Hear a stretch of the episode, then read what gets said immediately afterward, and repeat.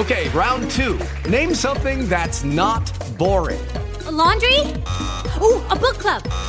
Computer solitaire, huh? Ah, oh, sorry, we were looking for Chumba Casino. That's right. ChumbaCasino.com has over 100 casino style games. Join today and play for free for your chance to redeem some serious prizes. ChumbaCasino.com. No purchase necessary. Full prohibited by law. 18 plus terms and conditions apply. See website for details.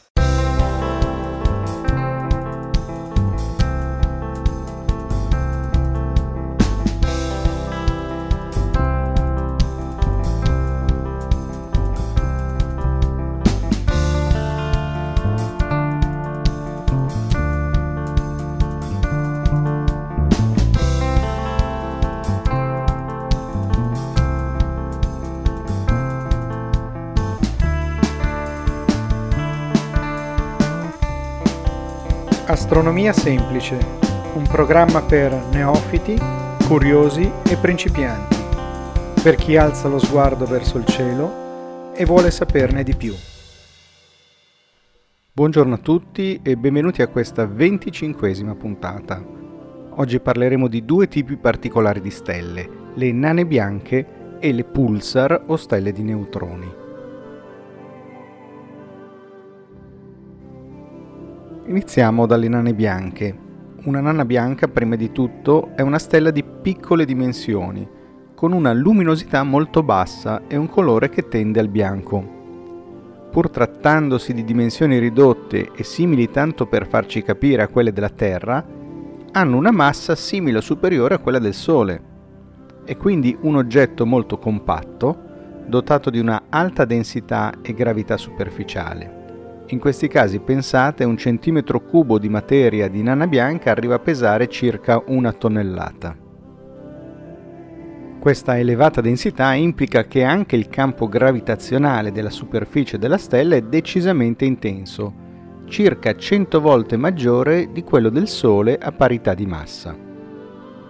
Le nane bianche, così come altri tipi di stelle collassate, non sono più attive dal punto di vista nucleare, e si sono formate dal collasso gravitazionale di stelle che hanno una massa inferiore di circa 4 masse solari, dopo che queste stelle hanno esaurito tutto il carburante per avere reazioni di fusione nucleare. Quando le fusioni nucleari terminano, la stella passa per lo stadio di gigante rossa come ultimo stadio di vita, durante il quale nel nucleo si completa la fusione dell'elio quando l'elio termina la stella inizia una fase di instabilità dove avvengono lente e costanti contrazioni. Durante questo stadio la materia in eccesso viene liberata e fuoriesce nello spazio sotto forma di forte vento stellare. Queste masse di gas formano strutture nebulari caratteristiche che prendono il nome di nebulose planetarie. Le nane bianche giocano un ruolo fondamentale quando fanno parte di un sistema binario, potendo innescare la formazione di nove e in particolare condizioni di supernove. La prima nana bianca fu scoperta alla fine del XVIII secolo da William Herschel nella costellazione di Eridano. Il 31 gennaio 1783 l'astronomo puntò il telescopio in direzione della stella Cade notando che attorno alla componente più brillante Cade A, una stella arancione, orbitava una coppia costituita da due stelle molto più deboli, una bianca ed una rossa. Tuttavia la reale natura di tali oggetti venne riconosciuta solo più tardi, nel 1910. Nonostante l'esistenza delle nane bianche risultava ormai solidamente appurata, la loro natura era ancora un mistero in particolare gli astronomi non riuscivano a capacitarsi di come una massa grande come quella del Sole potesse coesistere in un volume simile a quello della Terra. Solo negli anni 30, a seguito anche di studi e analisi successive, si riuscì a definire il modello di evoluzione delle stelle in nane bianche. Ad oggi si conoscono oltre 11.000 oggetti appartenenti a questa classe stellare, di questi, 8 si trovano entro circa i 21 anni luce di distanza dal Sole. Le più vicine a noi sono Sirio B, Procione B, Van Manen 2, LP 145 e 40 Eridani B. Il processo di raffreddamento delle nane bianche è un processo molto lento. Anche se all'interno delle nane bianche non avvengono più reazioni nucleari, il loro nucleo, a causa della pressione, si trova a temperature ancora molto elevate. Tale calore viene diffuso verso la superficie della stella da dove è irradiato nello spazio. Le nane bianche giovani hanno temperature superficiali dell'ordine di 20-30 mila gradi. Per questo motivo alla vista appaiono come bianche, mentre pensate che una stella come il Sole a una temperatura media di 7000 gradi ci appare gialla. Malgrado l'alta temperatura superficiale, le ridotte dimensioni determinano una scarsa luminosità. Quindi le nane bianche sono stelle molto deboli, con una magnitudine assoluta che può variare da 12 a 16, vale a dire da 10 milioni a 100 miliardi di volte più deboli del Sole. Esistono diversi tipi di nane bianche che differiscono tra loro per massa e conseguentemente composizione chimica interna. Le tre principali categorie sono nane bianche all'elio, nane bianche al carbonio ossigeno e nane bianche all'ossigeno neon e magnesio. Le nane bianche al carbonio ossigeno costituiscono il tipo di nana bianca più diffusa nell'universo. Le nane bianche si possono trovare come stelle singole o insieme in sistemi con altre stelle o addirittura in sistemi planetari che vengono ereditati dalla stella progenitrice e possono interagire con la nana in vari modi. Si conoscono numerosi sistemi stellari di cui almeno una componente sia una nana bianca. Per fare qualche esempio, Sirio, attorno a cui orbita la nana Sirio B, la più vicina al Sistema Solare, o ancora Procione, Keid e i K Pegasi. Quando la nana bianca si trova in un sistema binario assieme ad una compagna gigante, l'interazione tra le due stelle può dar luogo a diversi fenomeni quali le variabili cataclismiche, si pensi alle nove e alle supernove, oppure a sorgenti di raggi X supermolli, che si creano quando la materia sottratta alla compagna della nana bianca precipita sulla superficie della nana bianca, ad una velocità tale da mantenere costante il principio di fusione sulla superficie, che fa sì che l'idrogeno venga subito convertito in elio.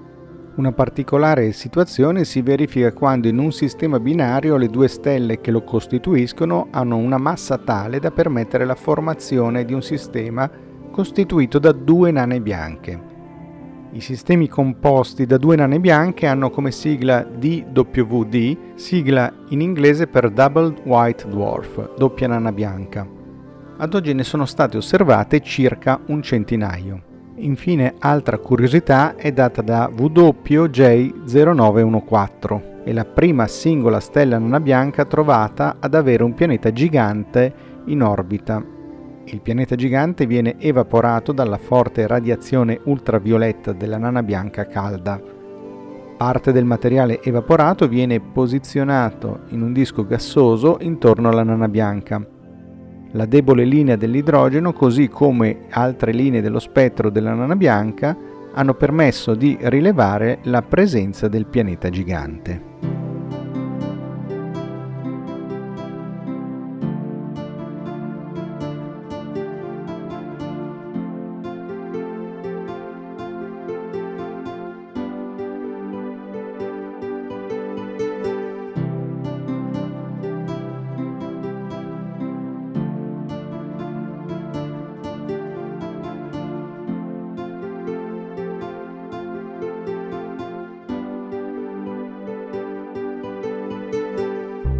Le stelle di neutroni. Si tratta di stelle di massa pari a circa 1,5 volte quella del Sole, ma concentrate in un raggio di soli 10 km. Sono costituite essenzialmente da neutroni, cioè da particelle prive di carica elettrica.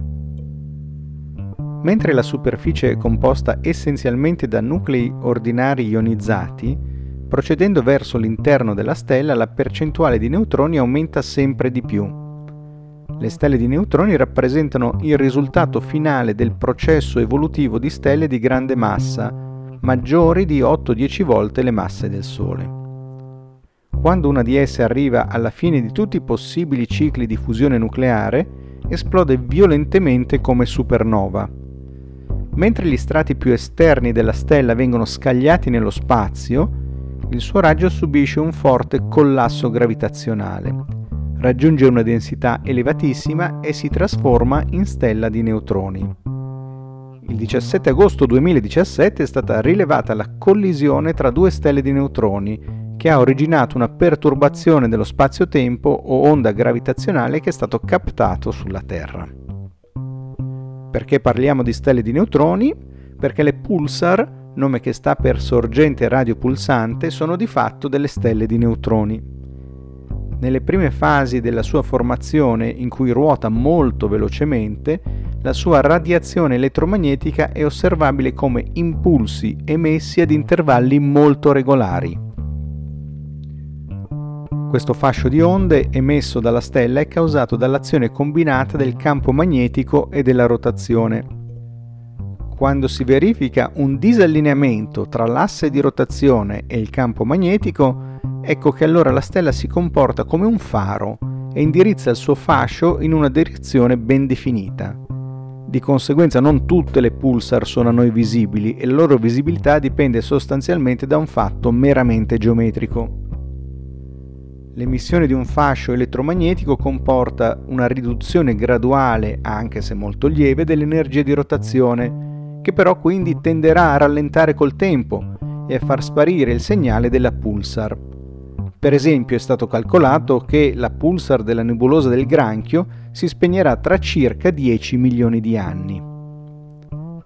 Le pulsar si formano quando una stella esplode come supernova di tipo 2, ma le sue regioni interne collassano in una stella di neutroni, congelando e ingigantendo il campo magnetico originario. La velocità di rotazione alla superficie di una pulsar è variabile e dipende dal numero di rotazioni al secondo sul proprio asse e dal suo raggio. Questa velocità superficiale può arrivare ad essere una frazione significativa della velocità della luce, anche a 70.000 km al secondo. Le pulsar sono state scoperte nel 1967 mentre si stava studiando le quasar. Gli studiosi trovarono un segnale molto regolare, consistente in un impulso di radiazione ogni pochi secondi. All'inizio questa scoperta destò numerosi interrogativi, ma l'origine terrestre del segnale fu esclusa quasi subito, principalmente perché la potenza emessa era di ordine di grandezza superiore a quella riproducibile artificialmente.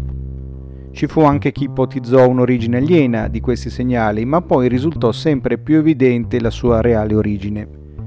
Negli anni 70 e 80 fu scoperta inoltre una nuova categoria di pulsar, le pulsar superveloci o pulsar millisecondo, che hanno un periodo di pochi millisecondi invece di secondi o più e risultano essere anche molto antiche frutto di un processo evolutivo lungo. Nel 2004 viene individuata la prima pulsar doppia, ovvero due stelle pulsar che orbitano una attorno all'altra in un sistema binario. Perché sono importanti le pulsar?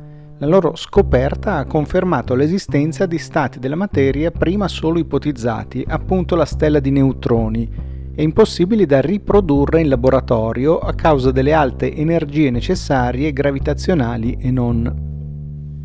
Questo tipo di oggetti è l'unico in cui è possibile osservare il comportamento della materia a densità nucleari, anche se solo indirettamente. Inoltre le pulsar millisecondo hanno consentito un nuovo test della relatività generale in condizioni di forti campi gravitazionali.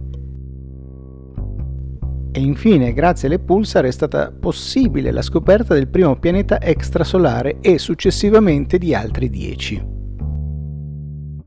Gentili ascoltatori, siamo quindi giunti al termine di questa puntata che ha trattato nello specifico alcuni tipi di stelle particolari. Vi ricordo l'indirizzo email astronomiasemplice-gmail.com al quale potete scrivere se avete delle domande da sottoporre, alle quali cercherò di darvi risposta in tempi brevi. Un saluto e un arrivederci alla prossima puntata. Astronomia Semplice è un programma di Dino Porello, musiche dei Be Right Back e di Pietro Albaro.